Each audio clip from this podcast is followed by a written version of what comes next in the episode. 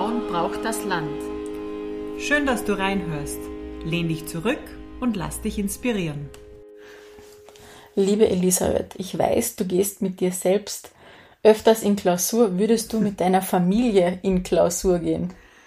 Boah, ich weiß es nicht. Das ist irgendwie etwas, da habe ich echt Achtung davor. Und die Hermine Reiner, bei der wir heute waren, die hat das gemacht, weil sie in mehreren Generationen mit der Familie eine Landwirtschaft betreibt und sich aber ganz viel mit Organisationsentwicklung beschäftigt hat. Und äh, nach der Methode, nach der sie arbeitet, es total wichtig ist, dass alle eingebunden sind. Und deswegen werden die Werte für die Landwirtschaft und die Ziele für die Jahre oder für auch längerfristig immer mit allen Familienmitgliedern bearbeitet. Von den Kindern bis zur Uroma sozusagen mhm. sind da alle dabei. Und das ist echt beeindruckend. Familie. Aber sie geht ja nicht nur in Klausur, sondern sie baut sich auch mehrere Standbeine auf, mhm. ähm, ist sehr interessiert an ganz vielen Sachen und sie hat mit ein paar Mitstreiterinnen die Pantherinnen gegründet. Mhm. Da geht es um die äh, Unterstützung von Frauen in der Selbstständigkeit, vor allem auch die wirtschaftlichen Aspekte. Äh, auch etwas, was am Land total wichtig ist. Viel Spaß bei dieser spannenden Geschichte.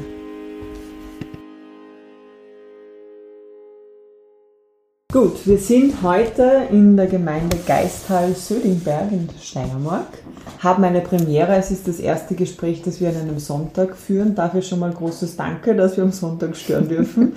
Wir sind nämlich am Pogerhof bei der Hermine Reiner und wir starten unseren Podcast immer damit, dass wir den Frauen sagen, warum wir sie mutig finden, warum wir hier sind. Oh. Und ähm, ich war einmal schon bei dir und da hast du so über dein Leben erzählt und das, was ich mutig oder einfach toll finde, ist, ihr lebt hier ein mehr Generationen Leben und Wirtschaften, mhm. was ich sehr spannend finde. Und du bist Obfrau eines Vereins, Pantherinnen, da haben wir daneben gerade das Flipchart gesehen, wo ihr gemeinsam arbeitet. Und da geht es darum, Frauen zu stärken, zu vernetzen, zu ermächtigen, Frauen, die selbstständig sind. Und da geht es sozusagen um den wirtschaftlichen Aspekt. Und darüber wird sowieso viel zu wenig geredet. Das stimmt, ja. Unserer Meinung nach. Ja, das sind die Gründe, warum wir hier sind. Herzlichen Dank, dass wir hier sein dürfen. Gerne, gerne. So, zum Aufwärmen ähm, gibt es gleich mal eine Eisbrecherfrage und ich bitte dich, eine zu ziehen und diese zu beantworten. Ui, wer war für dich die einflussreichste Person in deinem Leben? Ui, es ist jetzt schwer.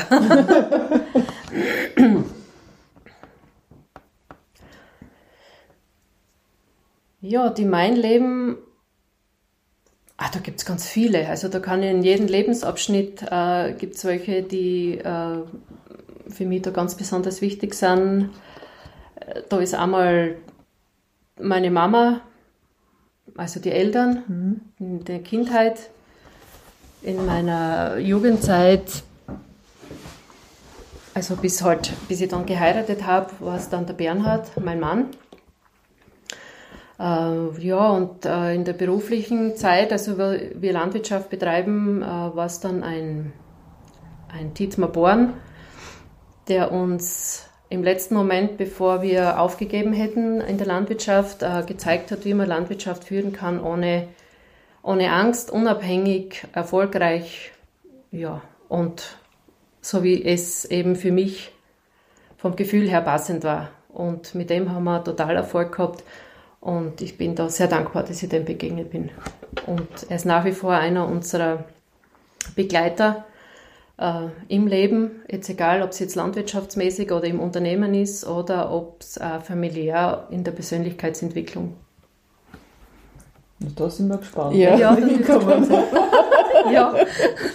äh, ohne ihn würde mir auch nicht zutrauen, eben diesen Verein, also der Banderinnen zu führen. Mhm. Also das war einer der Gründe, wo ich mir gesagt habe, äh, ja, das äh, kann ich mir vorstellen, dass das auch in eine richtige Richtung geht. Ähm, Unternehmern, Unternehmerinnen klingt immer etwas äh, so abstrakt und eben männlich.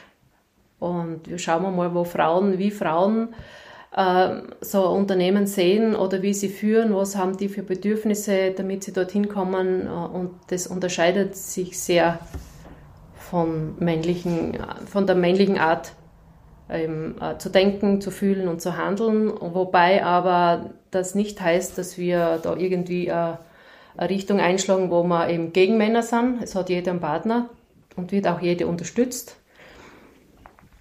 Der Unterschied ist halt, dass man eben als Frau mit Familie und Kindern und auch so einfach durch die, äh, durch, dadurch, dass man immer Frau ist oder weiblich, eine andere Art hat, irgendetwas anzugehen. Egal, ob es jetzt ein Unternehmen ist oder ein Projekt oder das macht den großen Unterschied aus. Und trotz dieser, dieser Handicaps, sage ich jetzt mal unter Anführungszeichen, erfolgreich zu werden, das ist meine Herausforderung und der Grund, warum ich gesagt habe, ich versuche das mit der Gruppe von inzwischen 13 Frauen und wir haben eine Anwärterin noch, äh, das zu versuchen.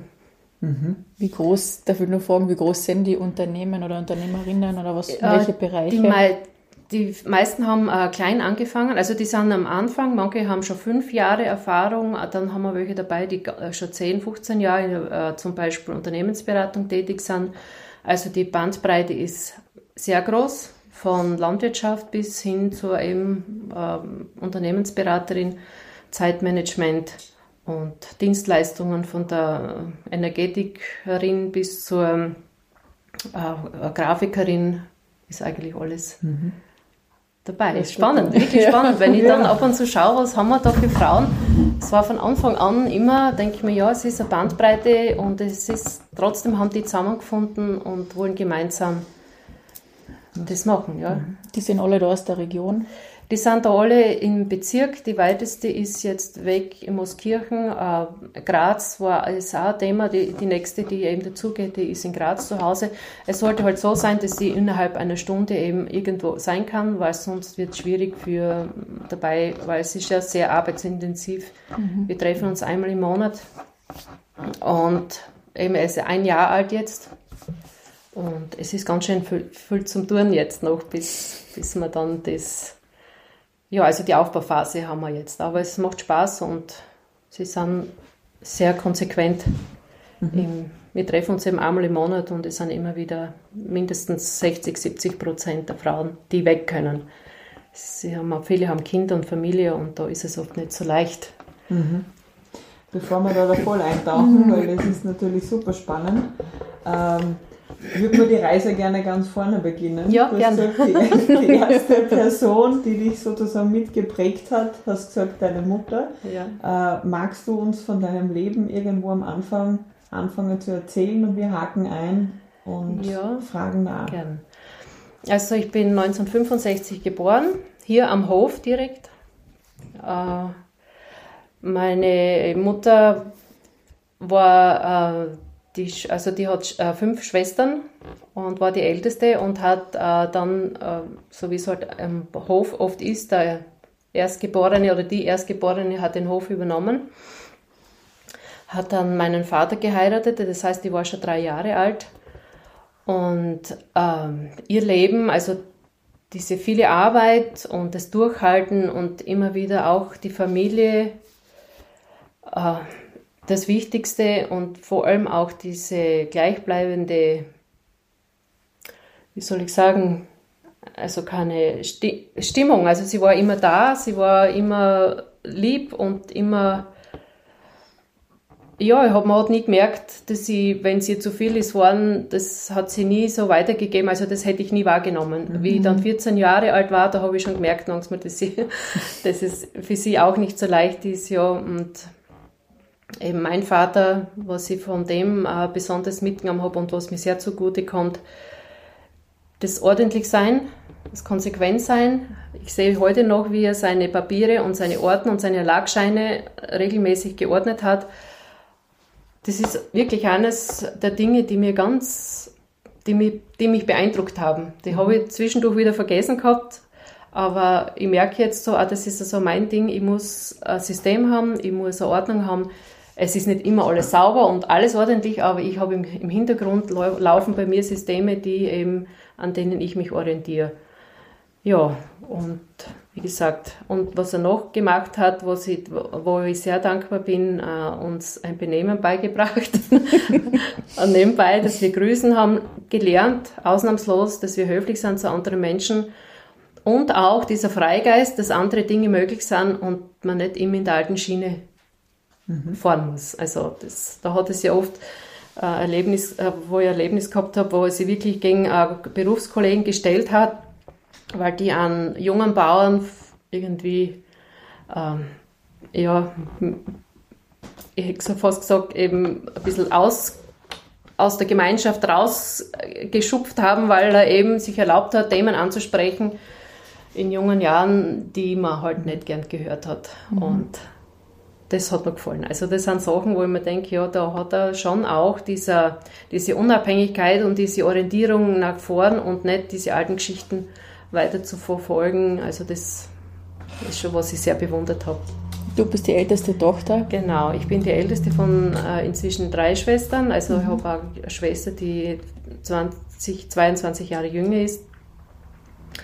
Ja, Frauenhof. Also und meine Kinder da ist dann ein Sohn dabei mit, zwei, mit zwei Schwestern und jetzt haben wir wieder zwei Mädels am Hof. Also es ist, es ist die letzten zwei, drei Generationen ein ziemlicher Frauen, frauenlastiger Hof. und sehr mutige Männer, die dann zu uns dazugestoßen sind, die das aushalten und mit denen wir auch als wirklich gut arbeiten und zusammenleben können. Und war das für dich klar, dass du den Hof übernimmst? Ähm, ja, ich hätte schon gern was anderes gemacht. Ich wäre gern auf eine Kunstschule, Kunstakademie gegangen. Und Welche Schule hast du gemacht? Ich habe ganz äh, Volksschule, Hauptschule und dann äh, in weiterer Folge dann ein Jahr Haushaltungsschule, wie es halt so traditionell üblich war. Eine Bäuerin muss eben kochen können. Und Berufsschule landwirtschaftlich und das war es dann schon.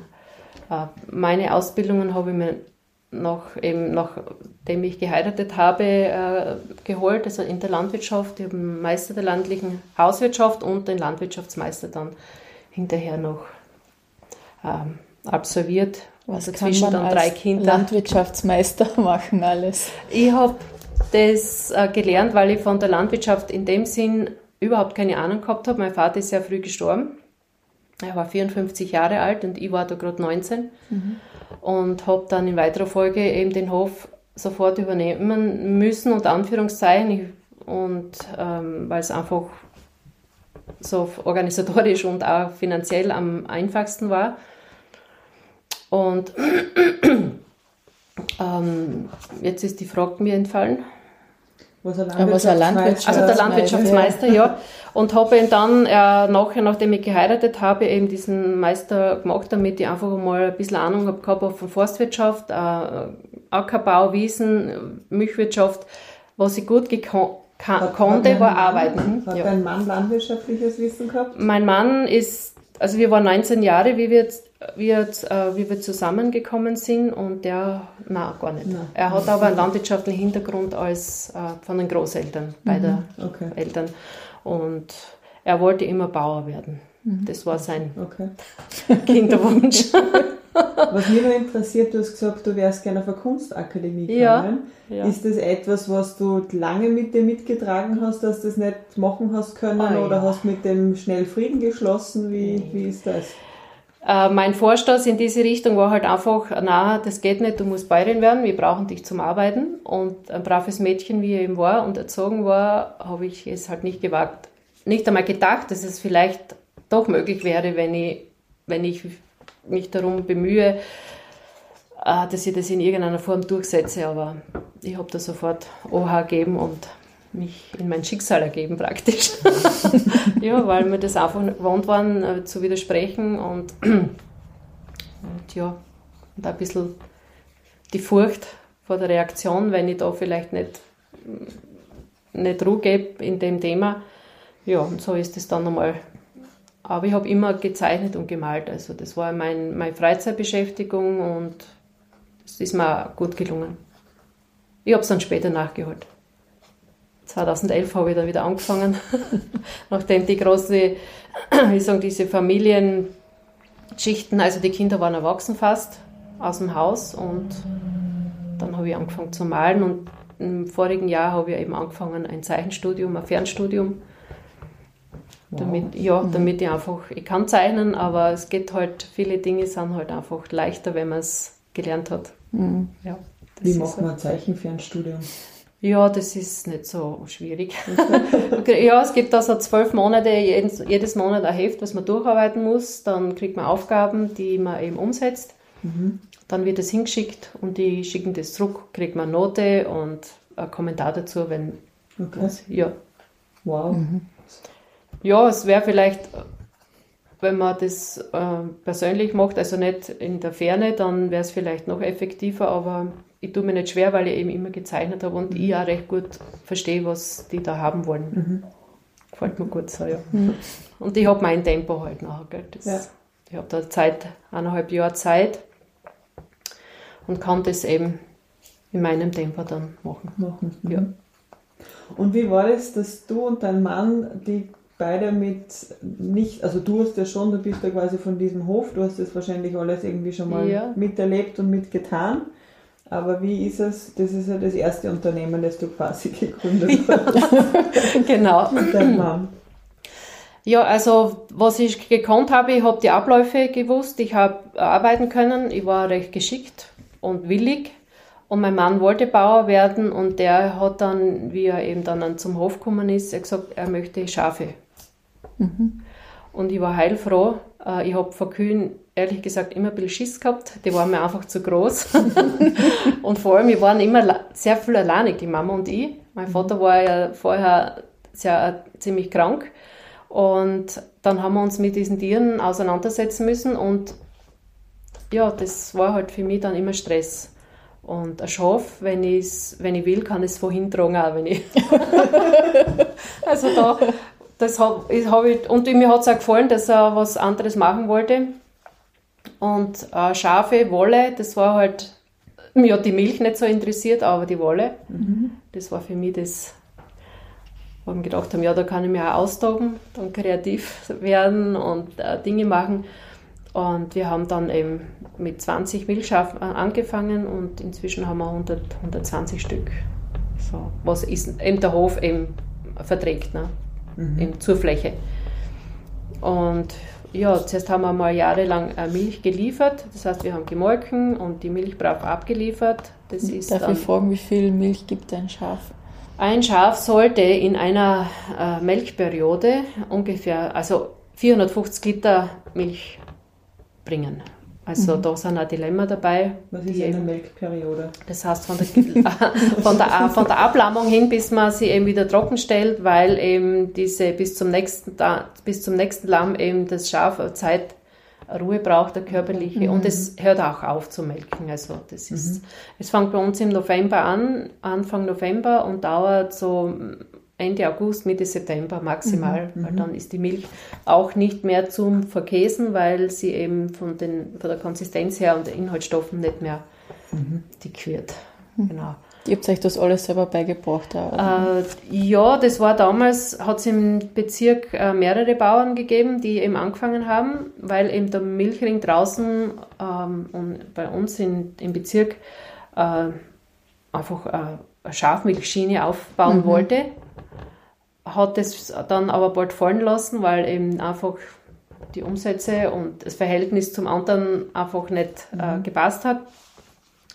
Viele haben dann aufgehört und wir haben dann einfach gesagt, nein, wir möchten weitermachen und haben eben zu dritt eben eine GmbH gegründet, wo eben die Milch dann auf einem, bei einem anderen Bauern eben äh, verarbeitet ist worden. Und ja, es war halt dann irgendwie mühsam. Vor allem auch, wenn man was verdienen will, muss man selber verkaufen. Und 2012 haben wir uns entschlossen, äh, dass wir eben selber Käsen lernen. Haben auch zeitgleich eine Käserei, eine kleine Käserei aufgebaut und 2013 im Jänner haben wir unseren ersten Käse am Hof selber gemacht. Und ich darf mich schimpfen, dass ich noch bis jetzt keine, keine Charge vermurkst habe. ja, ist immer gelungen und äh, es ist ein guter Käse. Manche sagen, sie wären glücklich, wenn sie ihn essen. Das ist die schönste Rückmeldung. Ja, und also positive Rückmeldungen ohne Ende jetzt immer mehr. Und es macht auch Spaß, wenn man dann sowas äh, zu hören bekommt. Ja, weil wir, wir essen ihn auch selber gerne. Das ist unser Hauptnahrungsmittel. Was kann man beim Käse vermurksen? Ja, wenn er, wenn er sich nicht zusammenzieht, so, wenn ich kurz einmal den Prozess äh, erklären darf. Also gern. Die Milch, wir pasteurisieren die Milch, ist aber nicht notwendig zum Käse machen. Das ist einfach für uns einfach sicherer, für den, auch für den Endverbraucher, dass da nichts passiert. Und äh, dann wird sie mit 8, gekühlt mit 38 Grad wird sie eingelabt und gesäuert. Das heißt, es kommt eine Kultur dazu, es kommt ein Lab dazu und dann ruht sie ungefähr eine Dreiviertelstunde. Dann wird die Milch geschnitten, dieser Kuchen praktisch, der dann wie ein Pudding ausschaut, in Würfel geschnitten, gerührt und dann setzt sich die, der Käse ab und die Molke steigt nach oben. Und die Molke ist praktisch ähm, macht fast 70, 75 Prozent von der Milch aus. Die kommt dann weg und das, was übrig bleibt, kommt in Formen und rinnt dann ab. Also das ist also im Groben der Prozess. Und dann, ähm, wenn er fertig ist, wird er eben äh, gekühlt und für den Verkauf wird er geschnitten, in, vakuumiert und kommt dann so in, die, in den Verkauf. Und wo verkauft ihr? Also wir sitzen ja da gerade vor einer äh, Kühlvitrine, Ja, genau. so am Hof. Genau, also die, äh, wir verkaufen in den, äh, in den Bauernecken der Lagerhäuser in der Umgebung. Wir kommen bis äh, Graz Umgebung und ähm, runter bis also Lannach, Volzberg und äh, Gradwein, Starhofen. Also die Bauern, die haben die La Lagerhäuser haben vor Jahren äh, fast zeitgleich, wie wir angefangen haben mit der Direktvermarktung, äh, Bauernecken eingerichtet. Die sind sehr äh, gut bestückt und lau laufen sehr gut und da drinnen verkaufen wir sehr viel, einen großen Teil unseres Käses, dann auch Hofläden, die äh, selber einen Hofladen haben und eben für andere mitverkaufen. Wir haben ähm, Lebensmittelhandel in Steins und Buschenschenker, Wirte und sowas. Genau. Und manche kommen. Und, und ab Hof auch, ne, die eben direkt zum Hof kommen und das ist eben für die, die in der Nähe wohnen, weil wir doch etwas vom Schuss weg sind. das, ja, Und war das, äh, also 2012 oder 11 hast du gesagt, 2012, ja. war das quasi der Zeitpunkt, wo dieser, ich habe jetzt den Namen nicht mehr, den du am Anfang gesagt hast, dass Ja. diese Person gekommen ist und euch gezeigt hat, dass Landwirtschaft anders auch geht? Ja, das war schon 2007. Okay. Da haben wir noch brav äh, die Milch abgeliefert.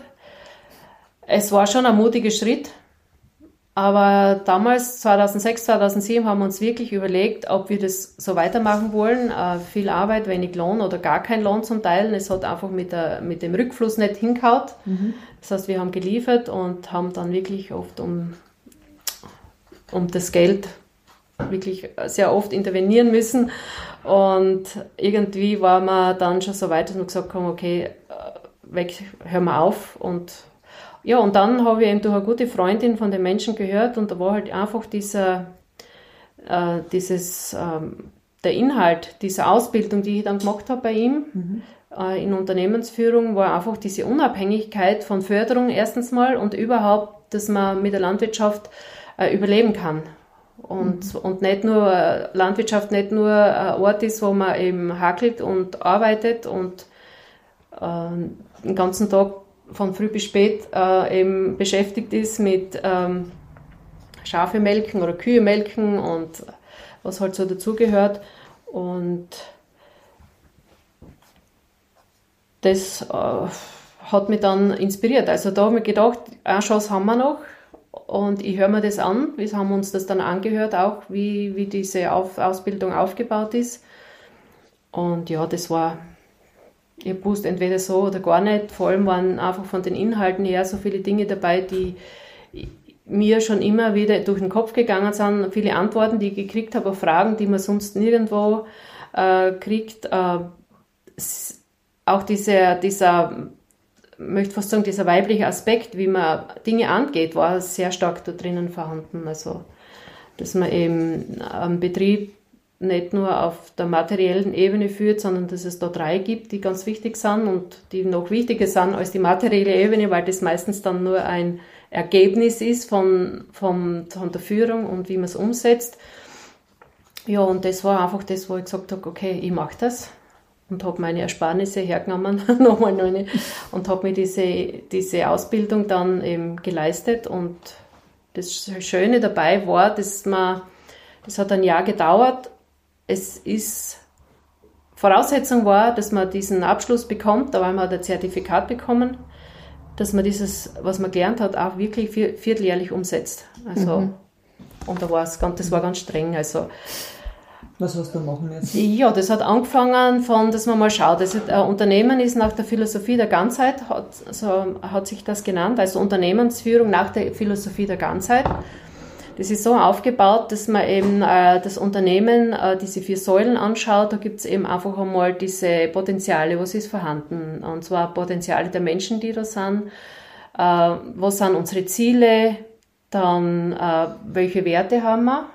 Mhm. Und auch welche Grundaufgabe. Also, wo, wofür soll es uns geben? Was macht Sinn für andere, dass es uns überhaupt geben soll? Ne? Und das hat man sich mhm. ganz, das war wirklich die Innenarbeit, die Voraussetzung, die, die Voraussetzung geschafft hat dann für die, weitere, für die weiteren Schritte. Und diese Arbeit haben wir dann gemeinsam gemacht mit den drei Kindern und die Oma, die war da mit dabei. Es hat mhm. keiner draußen bleiben dürfen.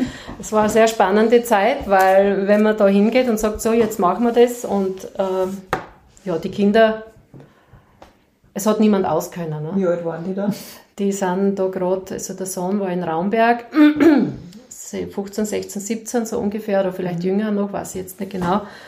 Und die Mama habe ich auch nicht auslassen, weil, weil eben so ein Prozess keiner draußen bleiben darf, weil er dann irgendwie unter Umständen ein Störfaktor wird oder weil er einfach, wenn er nicht eingebunden ist, weil das ganz schwierig wird, dass man das dann auch harmonisch umsetzen kann. Ne? Und wie intensiv war dann, also ob es dann hinfahren müssen? Nein, nee. Also wir haben die, die, Teile, das sind drei Tage gewesen, wo mhm. man einfach die Inhalte gekriegt hat und auch wie man die Auf und die Aufgaben. Mhm. Und daheim hat man halt diese Sachen dann umgesetzt. Zum Beispiel, was sind unsere Werte? Was ist uns wichtig als Familie, als Betrieb? Da sind wir dann gesessen in der Küche. Das wollte ich fragen, das ja. war am Sonntagnachmittag oder wann? Ja, das, das? das keine Ahnung. Wie damals war man nicht so beschäftigt wie jetzt, weil wenn man nur, unter Anführungszeichen, nur mel melken muss, in der Früh am Abend und mhm. dann die, die Erntezeiten, mhm. das hat sich dann ja immer, es waren Blöcke. Ja.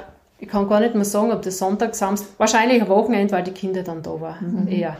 Ja, da sind wir gesessen in der Küche und dann hat jeder müssen für sich schauen, was ist mir wichtig als Person, mhm. ob es jetzt die Oma war oder die Kinder, für unser Zusammenleben am Betrieb.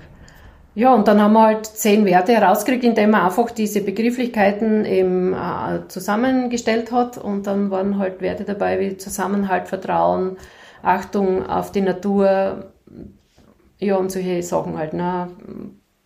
Und das ist halt, für mich war das eine total schöne Arbeit, weil jedes Zettel ein Geschenk war bei den Potenzialen war es oft so, dass die Kinder wirklich den Hof total anders gesehen haben als wir. Wir waren mhm. schon ein bisschen eingefahren in der ganzen Materie und die haben oft Sachen gesehen, wir haben einen schönen Stall, das ist uns gar nicht mehr aufgefallen. Ne? Wir mhm. haben ihn gebaut, aber wie schön es so schön ist, ne? Mhm. die Idee, die Formulierung alleinig. Ne?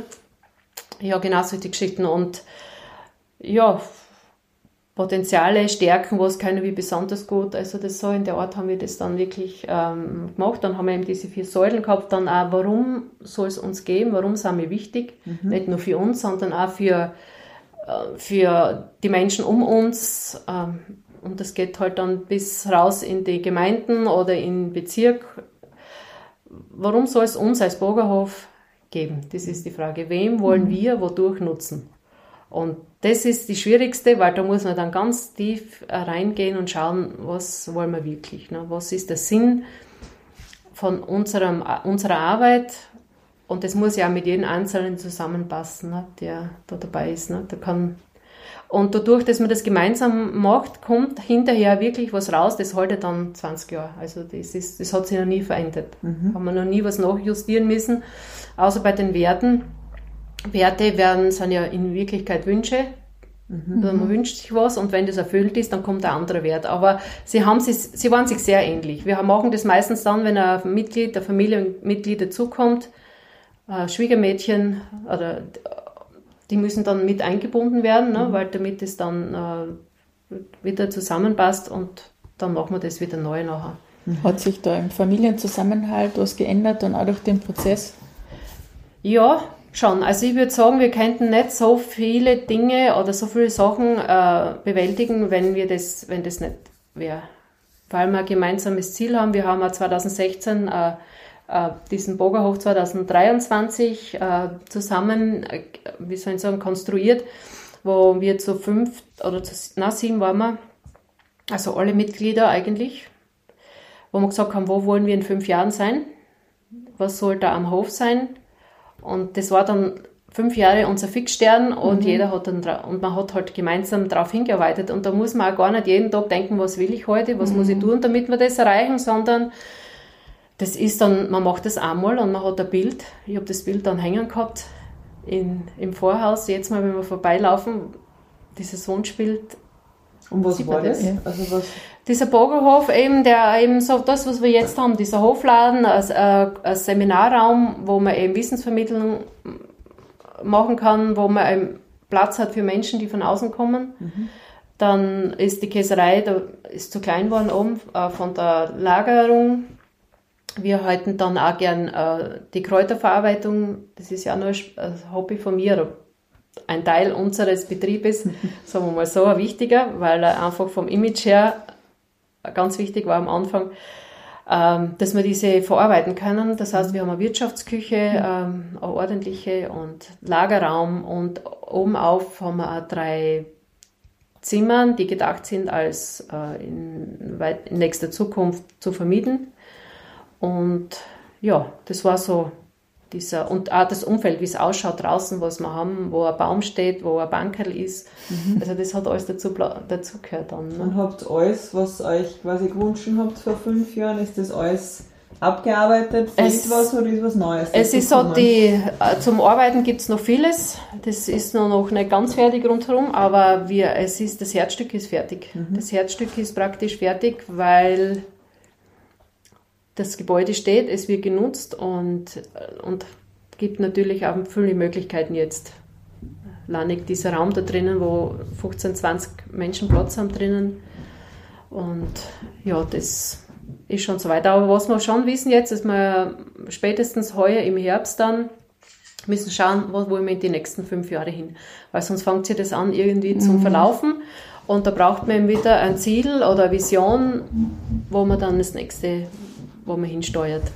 Und weißt du schon, was du dir wünschst? Für die, nächsten für die fünf, fünf Jahre? Ja?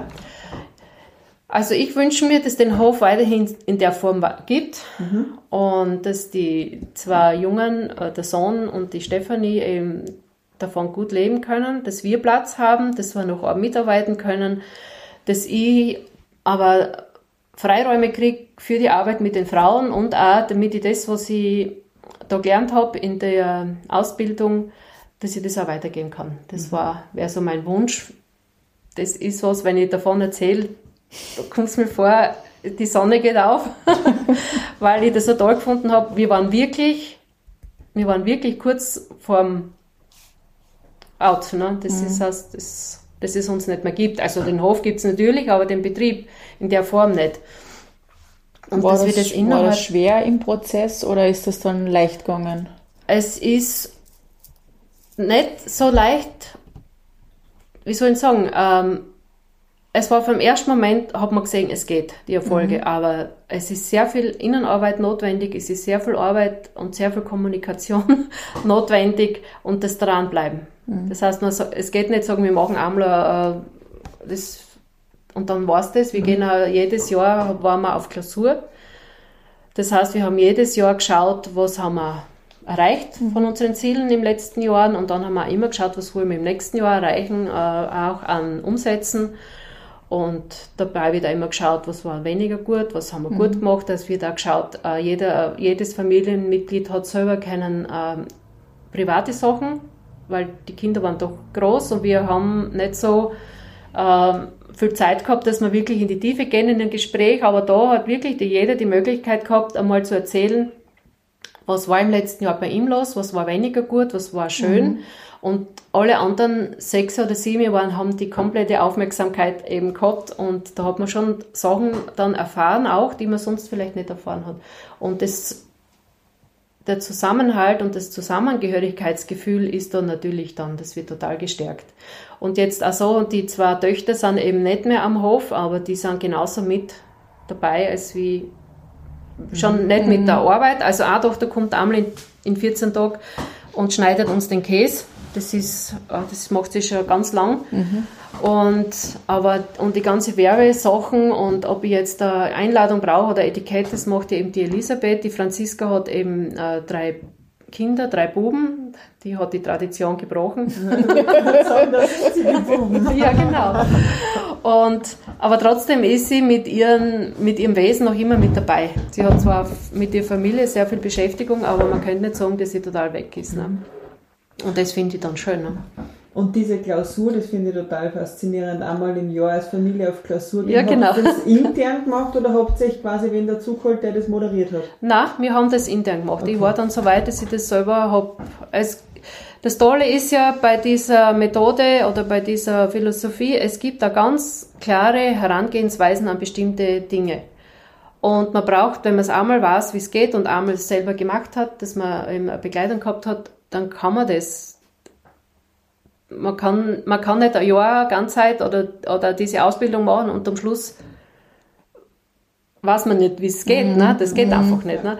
Und das ist halt schon toll. Und dann habe ich eben meine Methodenblätter und ähm, die kennen inzwischen auch alle, weil es hat fast jeder, also, na, eigentlich hat jeder in der Familie eine Ausbildung gemacht, in der Hinsicht. Mhm. Ne? Und dafür ist da auch vom Verständnis her und von der mhm. Verständigung. Und es geht immer schneller. Früher haben wir äh, schon von äh, fünf, sechs Stunden gebraucht, bis wir fertig waren. Inzwischen sind wir oft drei, vier Stunden, mhm. äh, wo wir dann wirklich die Essenz fürs nächste Jahr haben. Mhm. Und, und das Tolle dabei ist, man muss dann nicht immer reinschauen, was haben wir dort erarbeitet, das geht automatisch. Also mhm. das ist, man ist so fokussiert dann auf einer bestimmten Ebene, wo das einfach von selber läuft dann. Also entwickelt sich dann so ein Jahresplan. Genau. was passiert ja, im nächsten ist, Jahr? Wann genau, ungefähr? wir wollen schauen dann, ähm, wo wollen wir mit den Umsätzen hin? Wir mhm. wollen natürlich immer mehr haben. Äh, dann schauen wir, wo wollen wir sie erreichen? Wo ist es möglich? Ja, und dann werden auch immer die Werte angeschaut. Vor allem, das ist ganz wichtig, dass man schaut, dass äh, Betrieb hat ähm, die Grundwerte zum Beispiel, das, ist, ähm, das sind Werte, die für jedes Unternehmen äh, wichtig sind, das überhaupt existieren kann, egal ob es jetzt eine Landwirtschaft ist oder äh, ein anderes äh, Unternehmen. Und dann gibt es eben die Leitwerte, die man eben selber erarbeitet. Das heißt, das sind die internen, die eben für die Menschen ganz wichtig sind in der Umsetzung. Die werden angeschaut und wenn da ähm, Ausreißer drinnen sind, wo man sagt, okay, da muss man schauen, was ist da los, warum ist das so. Dann kann, ist in letzter Zeit schon, in den letzten Jahren schon so gewesen, wenn wir gesehen haben, zum Beispiel ähm, internen sozialen Kommunikation ist ein, ein Punkt, der jetzt in, auf drei oder vier gerutscht ist. Also eins ist äh, super und fünf ist halt, und das ist schon ziemlich schlimm. Aber man sagt, dass so Ausreißer drinnen sind, dann schauen wir mal, wer, wer, wer hat es. Mhm. Äh, weil das ganz wichtig ist, dass der sich vielleicht auch dann auch wirklich erklären kann, was ihm stört. Mhm. Das ist auch eine Möglichkeit, dass man selber draufkommt, was, was ist, wenn an was nicht passt, was ist es wirklich. Und wenn man dann auch noch sagen kann, ähm, genau das ist es und man sieht dann auch noch ähm, darüber eben, dass man eben äh, sprechen kann. Für uns als in der Führung ist es natürlich ganz wichtig, weil wenn Menschen, die dann total aus diesem grünen Feld, wie wir sagen, rausfallen, mal schauen, die behindern dann auch viele Sachen, ne? weil einfach die Motivation nicht da ist, die Begeisterung ist nicht da und da muss man wirklich schauen. Und wenn man das nicht macht, dann geht es nur noch, ist nur schlechter. Ne? Und, und das kann man dann schon gut anschauen. Entweder ähm, macht man, schauen wir dort gleich hin damit er erklären kann, warum er das so schlecht bewertet hat. Manchmal kommt dort schon die Lösung außer, dass man sagt, okay, dann machen wir das jetzt in Zukunft anders oder versuchen. Ja, und im Grunde genommen ist dieses Ergebnis immer die Aufgabe, äh, diese Punkte zu lösen, die Aufgabe der Führung mhm. hauptsächlich. Mhm. Weil die muss, also die muss da schauen, dass mhm. das wieder passt, ins Grüne, in den grünen Bereich kommt. Und weil du gesagt hast, eins der Ziele ist, dass die nächste Generation, dass das irgendwie wirtschaftlich für sie passt, führen die jetzt schon den, den Hof oder macht das nur du und dein Mann? Also der, mein Mann und ich sind noch Besitzer. Mhm. Wir führen das eigentlich seit, seit 2008, 2009 gemeinsam mhm. mit dem Sohn. Mhm. Inzwischen ist die Stefanie mit dabei. Also die Verantwortung haben wir, mhm. Aber führen tun wir gemeinsam. Und inzwischen sind auch Bereiche, die, da, die wir inzwischen schon auslagern, die wir sagen, das macht der Sohn. Mhm.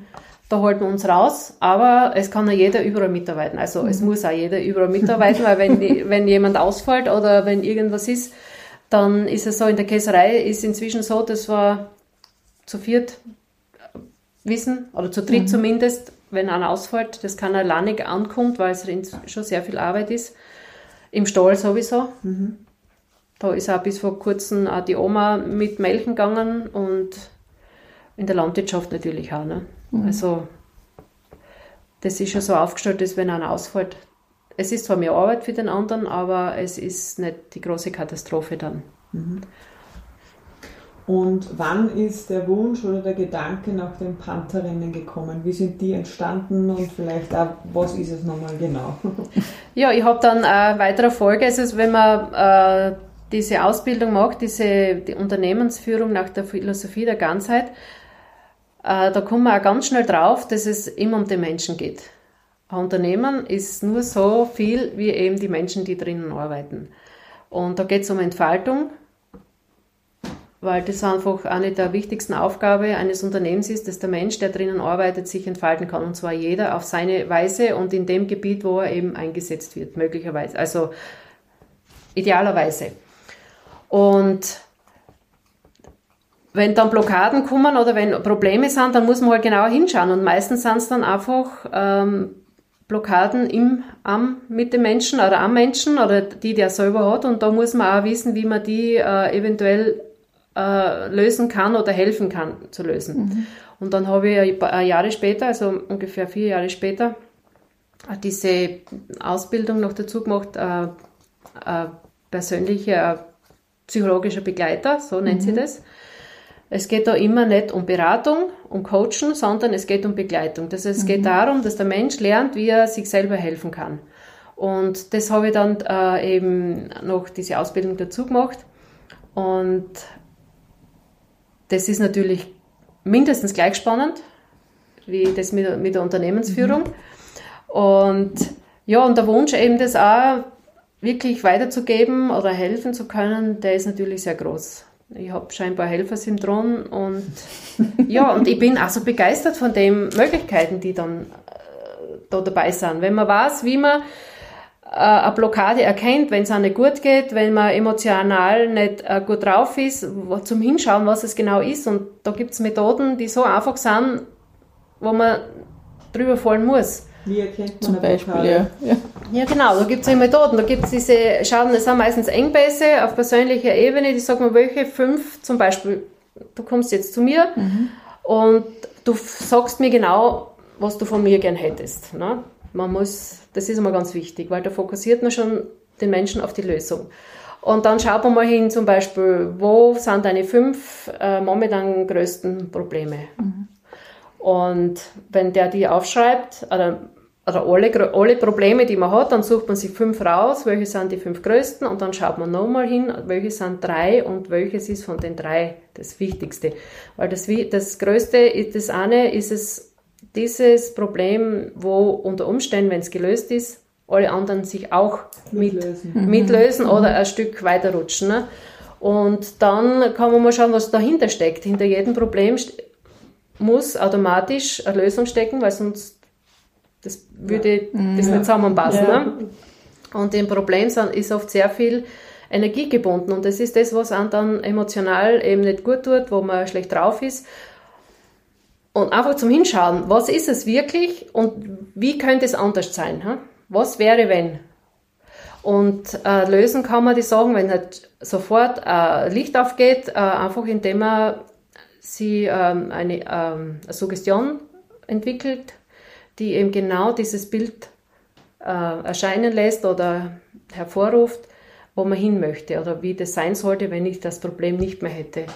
Und das muss man halt dann wirklich äh, ganz gut finden, damit es auch wirklich passt und das sollte man dann einfach mal drei Wochen lang immer wieder in, äh, in Alpha-Zustand eben äh, sich diese Suggestion eben sagen. Und mal schauen, und es, es verändert ganz viel, weil man sich selber programmiert anders. Ne? Mhm. Und ja, und dann gibt es halt auch so diese, äh, wie, wie findet man bei Menschen seine Gaben? Was ist das, was er wirklich gut kann? Da ist zum Hinschauen und wenn man das dann so in einer Sitzung macht, eben, wo eben alles ruhig ist, wo der sich wirklich auf sich selber alleine konzentrieren kann und offen und Vertrauensverhältnis muss natürlich auch da sein und ja, und der kommt drauf. Das geht gar nicht anders. Aber also oft ist es ja so, dass man sozusagen dieses, dieses Problem, man kann es benennen, ich glaube, man kann mhm. auch noch leicht den Wunschzustand äh, formulieren aber es ist ja voll oft viel Angst damit verbunden, sozusagen etwas loszulassen oder das Problem tatsächlich zu lösen, ja. ja weil dann ändert sich ja ganz viel plötzlich im Leben. Ja. Also gibt es da auch Methoden, wie man sozusagen da drüber kommt? Naja, da muss man halt schauen, wo die Angst herkommt. Ne? Also, das geht dann ziemlich in die Tiefe. Da ne? muss man schauen, was, wo kommt die Angst her, was steckt da dahinter. Und wichtig ist, dass man eben ein schönes Bild hat, wenn es weg ist. Ne? Mhm. Und das kann man sich selber machen. Mhm. Das heißt, mit allen Bibabo. Ne? das nennt man dann, man kann auch sagen, ist dieses Wunschbild. Ne? Was, was ist mein Wunschbild für mich in den nächsten fünf Jahren? Wie möchte ich sein? Wie möchte ich mich sehen? Was möchte ich tun? Und da kann man ja alles mit einbeziehen und zwar in einer guten Lösung und nicht, mhm. wenn ich loslasse, dann ist da irgendwas, was, was schlecht ist oder was übrig bleibt, was nicht gelöst ist. Das wäre ja kontraproduktiv. Oder man schaut dann, was, was steckt da dahinter? Und im Grunde genommen ist es so, dass man schon relativ schnell das Kernproblem findet und wenn man das gelöst hat, es liegt ja nicht an der Umgebung und an den Menschen, sondern es liegt ganz tief in einem drin und da zum Schauen, welche Muster, was, was, was, was habe ich mir da irgendwann einmal als Suggestion gesetzt, mhm. ohne dass ich es gemerkt habe. Die sind ja viel wirkungsvoller, als wenn man willentlich was macht. Ne? Und da muss man halt hinschauen. Man muss auch bereit sein, dass man das macht. Mhm. Und es tut natürlich weh, mhm. aber wenn Tränchen kommen, ist schon sehr viel gelöst nachher. Ne? Und das mhm. ist, der hat immer gesagt zu uns, da kommen die Tränchen, sei froh, jetzt ist es da und da kannst du wenigstens anschauen. Und es ist auch, wenn was raufkommt, im ersten Moment, aber wenn es dann fertig weint ist, da fühlt man sich dann wie neu geboren. Ne? Mhm. Arbeitest du auch mit so Vision Boards? Ich habe einmal sowas gemacht mit einer äh, guten Freundin, wo man sich eben so Fragen gestellt hat und sie dann gesagt, ich soll mal ein Vision Board erstellen, habe das dann gemacht, ähm, wo man eben auch die Werte aufgeschrieben ja. habe, das habe ich mir dann hingehängt mhm. ins Schlafzimmer und das ist dann wirklich so gekommen. Ja, nice. also die Methoden sind ja nicht neu erfunden, mhm. sondern sie sind nur wirklich perfekt abgestimmt. Und ich war oft überrascht. Ich habe das dann ähm, in Teil, im ersten Teil dieser Ausbildung, also in der Unternehmensführung, war ja schon ein Teil Persönlichkeitsentwicklung mhm. dabei, weil man einfach selber muss an sich mhm. arbeiten. Ne? Ich bin da oft auch dann gegangen und mir gedacht, jetzt schau, mir irgendwas passt nicht, ich gehe jetzt, dann bin ich auf die Alm und habe meine Papierlen mitgenommen und bin da drei Stunden irgendwann und ich war überrascht, was da am Schluss rausgekommen ist.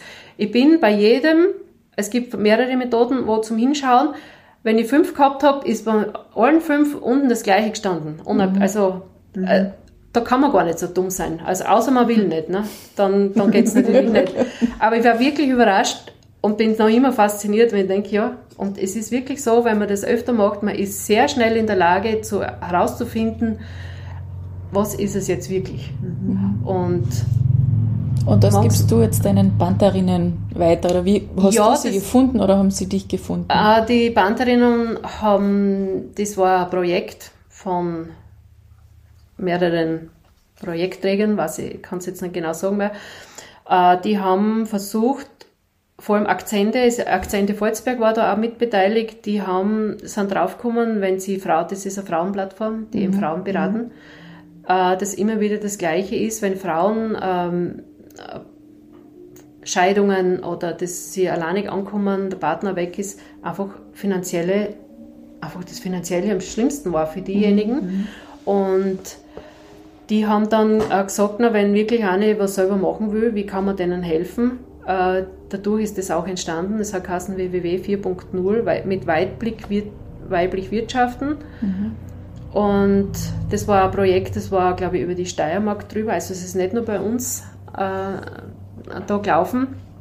Und die haben dann wirklich zwei oder drei, fast vier Jahre durch Corona, also Corona war dann auch dazwischen, mhm. ähm, versucht, äh, die haben Erhebungen gemacht, auch in der Landwirtschaft, äh, was da so wirklich der Bedarf ist. Und im letzten oder im vorletzten Jahr bin ich dann irgendwie dazu gestoßen, weil ich mir gedacht habe, nach meinem Hintergrund, was mhm. wollen die? Na, was wollen die jetzt da ein, für ein Projekt, mhm. das meistens zwei Jahre dauert und dann ist es wieder weg. Ne? Und da war ich einfach neugierig, mal schauen, was sind da die Inhalte, was wollen die und ja, und hinterher hat mir die Projektbetreuerin dann gesagt, ich war die Erste, die wirkliche Fragen gestellt haben, die sie sich erhofft haben, ähm, was dort Sache ist, ne? wie das laufen soll und wie sie sich das vorstellen, was ist jetzt auch der Hintergrund, ist das jetzt nur eine Geschichte, wo man sagt, man hat ein Jahr Projekt, man kriegt Geld und dann war es das wieder.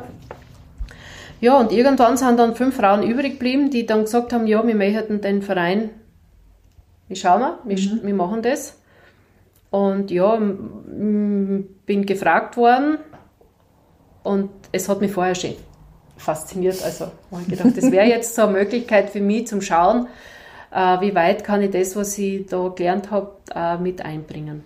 Zurzeit sind wir eben beschäftigt damit, dass wir schauen, ähm, dass wir eben diese Teams gründen oder diese Arbeitsgruppen, also so aufgebaut, äh, dass es in Teams funktioniert. Das heißt, es ist nicht der Vorstand, der arbeitet, sondern es gibt ein Marketing-Team, es gibt ein Catering-Team. Das heißt, die sich eben damit beschäftigen, wenn wir wohin gehen und was verkaufen.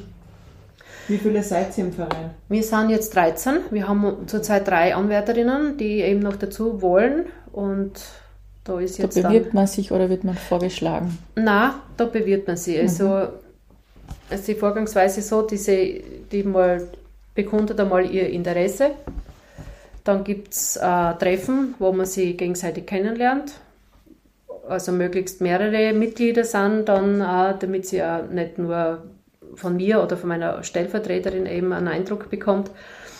Und dann, wenn es ihrer, wenn es, wenn sie es wirklich interessiert, dann stellt sie einen Antrag und dann wird entschieden, ob man sie. Also die Aufnahmekriterien sind sehr moderat. Es darf auch jede mit, das ist einer unserer Werte. Mhm. Äh, aber sie muss auch wissen, was auf sie zukommt. Und da kriegt sie natürlich auch unsere Wertevorstellung.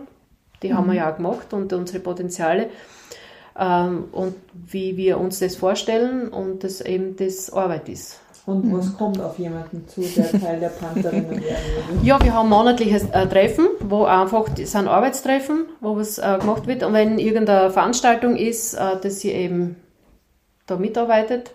Es ist ja so, dass der Verein ist eine Plattform, und es geht immer ums, ums jeweilige Unternehmen. Man ist da dabei, aber man arbeitet an seinem eigenen. Also ich arbeite nicht am Unternehmen von, von meiner, von der einen oder von der anderen, sondern die arbeitet an ihrem eigenen. Gemeinsame Marketing, gemeinsame Verkaufsstrategien, mhm. wo wir hinfahren, mhm. dann auch Wissens-, auch Weiterbildungen. Mhm. Wenn wir sagen, wir haben jetzt ein Problem, Kostenrechnung war jetzt einmal ein Thema, dann schauen wir, dass wir eben jemanden bekommen, der uns da weiterhilft. Das nächste ist dann ganz sicher äh, Mark, äh, Marken. Wie äh, erstelle ich mir meine mhm. Marke? Was steckt mhm. da dahinter? Es geht nicht nur um Logo, wenn man mhm. was verkaufen will, sondern auch, was will, will, man vermitteln und äh, vor allem die Kommunikation nach außen. Ja, dann einfach ja, solche Geschichten, was Marketing, das ist schon eines der Hauptthemen, mhm. dass wir schauen, dass wir verkaufen können. Märkte wir haben in 2004, im April 2024 haben wir äh, die erste große Veranstaltung, wo wir uns wirklich öffentlich vorstellen mit als Verein und auch jede Einzelne mit ihren Unternehmen und das ist das nächste große Projekt, wo, wo man sagt, das, sein? das wird sehr wahrscheinlich in Maria Lankowitz sein, im Jufa Hotel, ist noch nicht ganz fixiert. Mhm.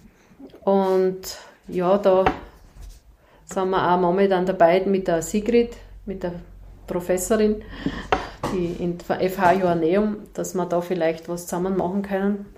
Und schauen wir. Was ist das, was du das Gefühl hast, was, äh, was man da am meisten daraus äh, profitieren kann, wenn man da dabei ist?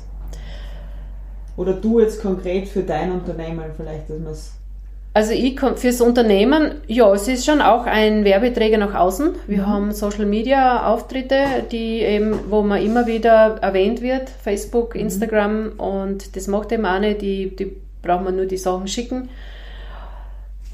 Ja, es ist einfach dieser Schneeball-Effekt mhm. und ähm, ja, die, ich selber persönlich habe viel davon, weil ich ganz viel gelernt habe in dem einem Jahr schon, mich mit Persönlichkeiten auseinanderzusetzen, die eben nicht so dicken wie ich. Und ja, das ist total spannend. Wie ich, und dann zu beobachten, was ist meine Reaktion drauf, mhm. innerlich, wie reagiere ich äußerlich. Und dann merke ich auch, okay, das hättest du jetzt besser machen können. Das nächste Mal wäre vielleicht der andere Weg gescheiter. Also das mhm. ist total spannend. Also ich lerne ganz viel über mich eigentlich jetzt. Weil mit der Familie beschäftigen ist so am schwierigsten, wenn man Unternehmen, wenn man das macht, ne? weil die sind nicht weisungsgebunden in Wirklichkeit. wenn man Chefin in einer Firma ist, wo man sagt, ich, ich zahle denen was, ne? Ja. da ist es einfacher. Ne? Aber der Familie ist das, aber ich muss sagen, sie waren echt toll. Und der Wille einfach, dass man was Gescheites macht, ist halt mhm. einfach da gewesen.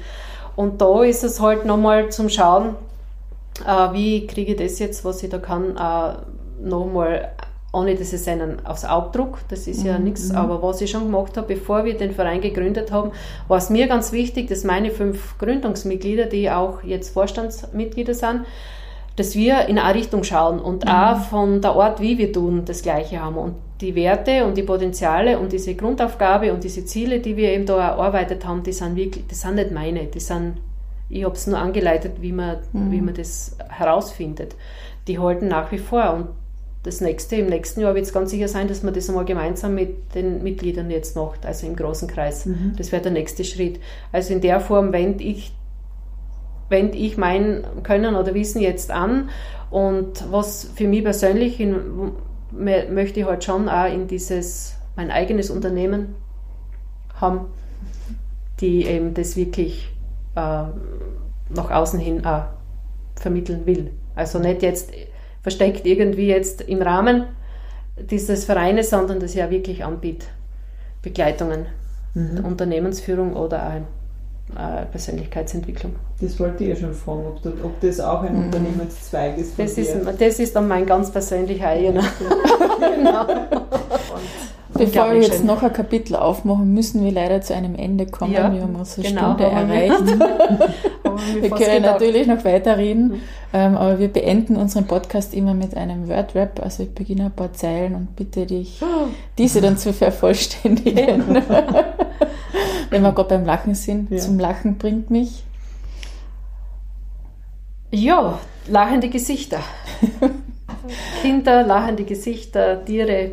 Also es, es gibt überall was zum Schmunzeln. Ich tanze am liebsten zu Rockmusik. ähm, das ist eine Überraschung, ne? Welche Frau würdest du gerne treffen? Ui. Lebendig oder tot? Lebendig ja. oder tot. Ja. Oder Person, machen wir es auf. Ja. Hm?